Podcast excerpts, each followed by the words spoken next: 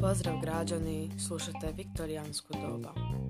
U današnjoj epizodi postoji mogućnost da ćemo imati e, dva gosta, no se ovisi o tome da li e, ti gosti žele biti dio ove epizode.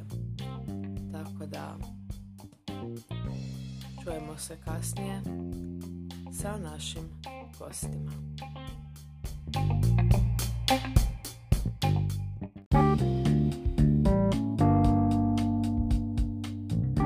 I evo nas nazad.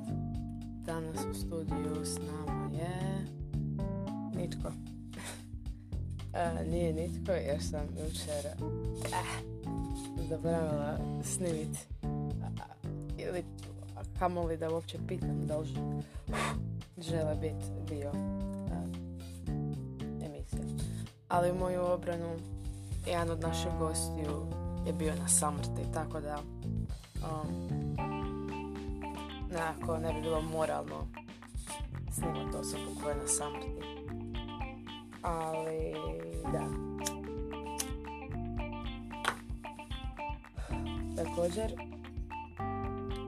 um, kao što znate, vaš, um, kako se zove, host na hrvatskom. Mm. Ma ja, vaš host, ja, kao što znate, vrlo je educiran. Nije, ali po psihologiji. I vidite, ja sam danas pričala sa Bubom. Lijepo onako do, ide Buba do mene. Onako ide u mom smjeru. I ja kažem Bubi, čuj, Bubo. A, ja znam da ja nemam dobre stavove, da, da, da, da ja imam negativne stavove o tebi. I vjerujem da ti imaš negativne stavove o, meni, jer on biće koje je ne znam koliko puta veće od tebe, you know?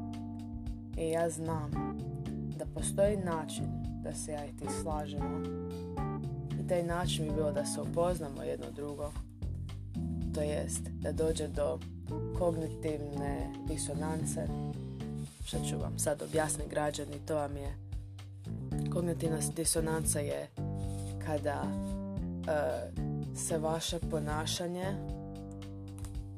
e, nije usklađeno sa vašim stavovima. I iz tog razloga vaše ponašanje polagano mijenja vaš stav.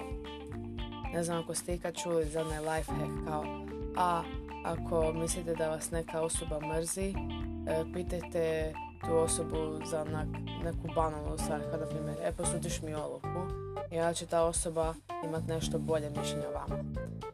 Jer kao, ako, ću, ako nekome pomažem nije valjda loša osoba, ne? I to vam je upravo to zapravo, kognitivna disonanca.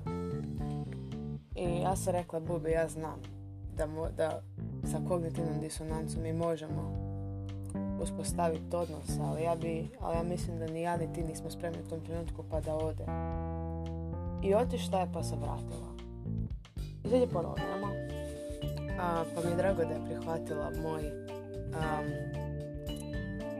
mm, moje mišljenje da još nijedno nismo spremni za uh, promjenu naših stavova.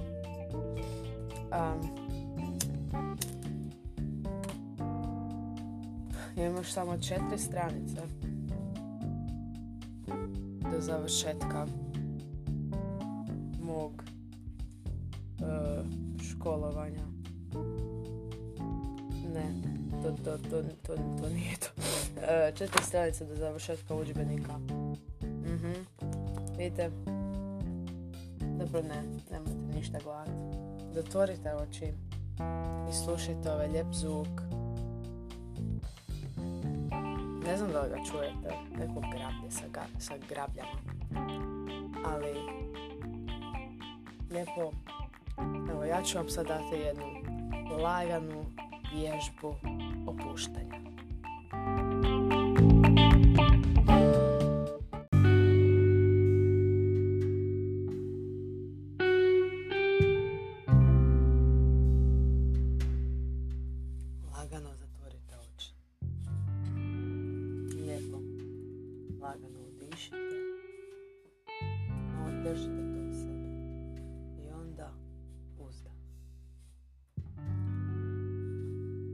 Naslonite se.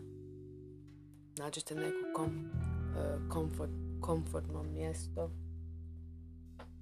Ili ako sjedite se, naslonite.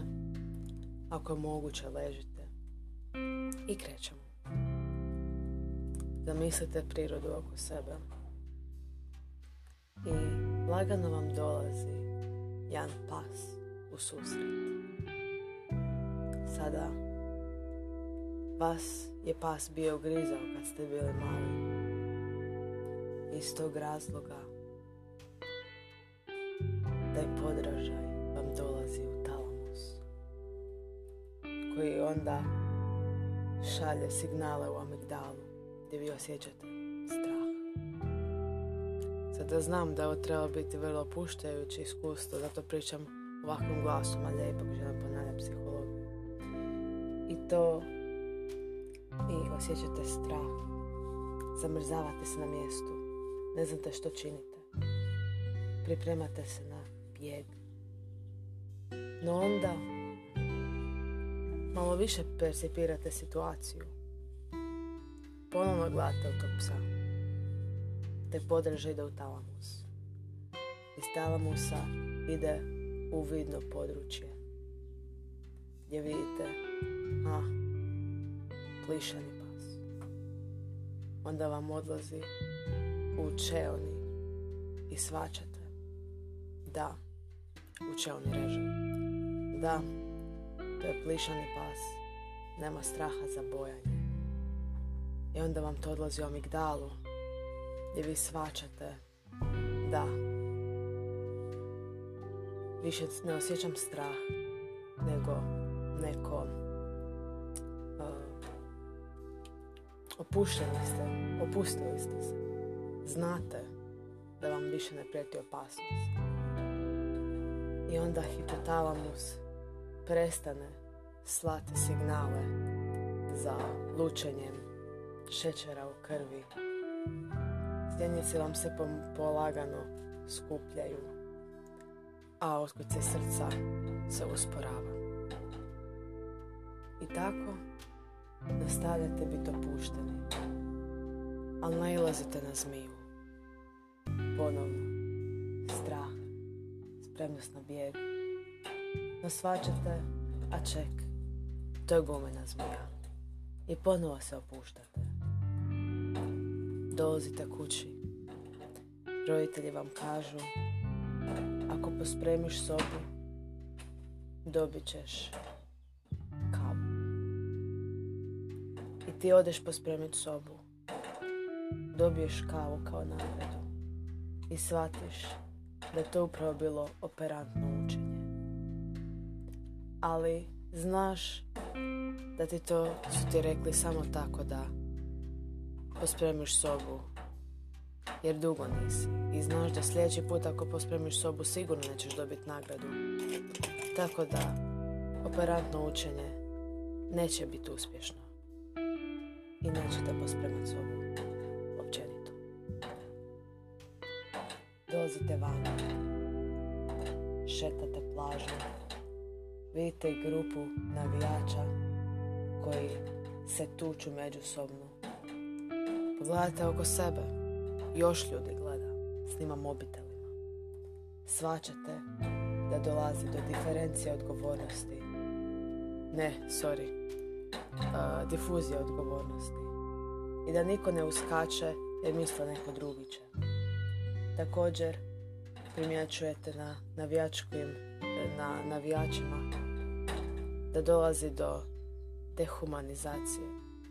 Ne, de, e, zamišljate to dok ja tražim odgovor u svojoj skripti.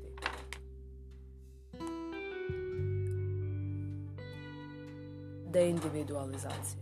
Dolazi do deindividualizacije gdje se gubi uh, identitet u mnoštvu. I svačate, vjerojatno sam taj igrač ne misli ja radim nešto krivo, jer svi to rade. I onda nije na njemu samo odgovornost.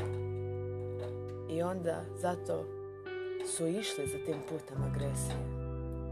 No vi, svačajući to, ste opušteni. jer znate što je deindividualizacija, iako niste mogli naći riječi na početku rečenice. No, pošto ste vi drugačiji, vi ćete uskočiti, a prije nego što uskočite, vidjet ćete mišićevog tipa pokraj sebe, biti kao, prostite, vi, računam na vas. Ako ja budem imao problema sa smiravanjem ljudi, vi ćete mi pomoći. Na vama je odgovornost, ne drugim ljudima, na vama. I kad vi uskočite i tebe i bude vam trebala pomoć, taj lik će osjećati odgovornost. Neće doći do difuzije, nadamo se. Jer će znati da na meni je ta osoba povjerila odgovornost. No onda svačate da sve to je samo dio onoga što ja pričam. I zapravo niste na tom mjestu, nego sjedite ili ležite, osim ako niste poštovali moja pravila, zato što se niste pokorili autoritetu, što je također dobro, jer vam ja nisam autoritet. Tako da, tu ćemo sad stati sa ovim uh, lijepim mislima i čujemo se u sljedećoj epizodi. Pozdrav građani!